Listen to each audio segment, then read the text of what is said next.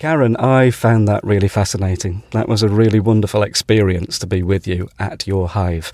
Just tell me how you got into beekeeping and why. Um, I was first introduced to beekeeping by a guy called um, Gerald Moxon, who um, was a beekeeper, and as it happens, has an MBE for um, beekeeping.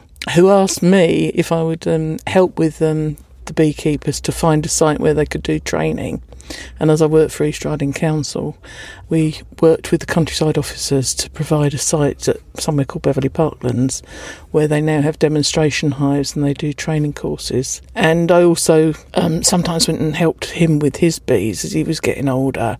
So I got interested in bees like that. And from going to monitoring, uh, on behalf of the council, I then decided to do a training course myself, and they do a very good over the winter theoretical course where you do, and you also do practical things like building the frames and things. They will also give you uh, a mentor to help you if you decide to get bees. And in the summer, they do um, a summer course on their demonstration hives where you get practice at handling bees. So I did that.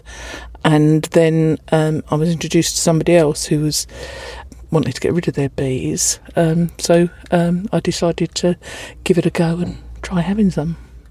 I was amazed at the, the sort of characters, if you like, and the roles that the bees have within the hive. You were telling me all the different jobs that they do. Just just give me a quick outline again.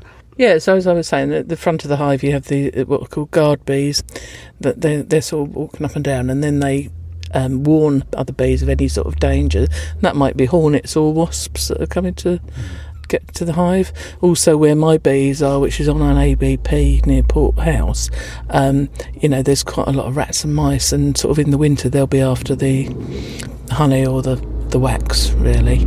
Um, and then um, in in the hive, you'll have well, you've got the brood box, which is where the new eggs are being laid, and um, the larvae that are coming into small bees. When they're first born, I'd call them nursery bees then. So they're the bees that will be feeding the others, babies, so to speak, and they'll also be cleaning out where a baby's been born, ready for another egg to be laid, um, that sort of thing. I always say it's quite funny if you drip a bit of honey or you drop a bit of um, something. Um, they will come over and clean it up very rapidly. So there's cleaner bees, and then obviously bees have a short, quite a light, short lifespan. So you will also come across bees that are carrying dead bees out of the hive, and that's so the hive doesn't get full of dead bodies that sort of infect it and things like that. And so we call them funeral director bees, which is quite fascinating to uh, to, to see. So they all have different roles, and they move through the roles as they as they age and become more experienced. And obviously, a lot of them are out foraging. And when we visited today, my hive had probably got about 10,000 bees in it still that probably have 40,000 in the night. Do you remember when they've all come back from foraging? So, your bees here, the hive is outside um, Port House at ABP. Why is this site a good site for the bees? Right, so um, this is a good site for, um, because it, although it's, it's, an industrial area, um, it's on a garden which is outside the offices, and on the port there is a railway line, and quite a lot in between the actual industrial activity, quite a lot of open space that has wildflowers, brambles, um, a good range of forage for them all of the year round, really. And um, I was very pleased when they, you know, said that they would allow me to um, have the bees here. Uh, I've done some talks to staff about educating, and they've got a program where they want to, um, you know, get their staff sort of more involved in conservation and. Um, we hear a lot about the decline of bees, don't we? And they're really important pollinators, not just for producing their honey in your hive, but they're actually, you know, um, doing a really industrial job too, aren't they? Yes, so and in fact that was more of my motivation for it than actually producing honey. So, eighty to ninety percent of our um, flowers and crops require pollinators. Bees are really important pollinators, probably the most important.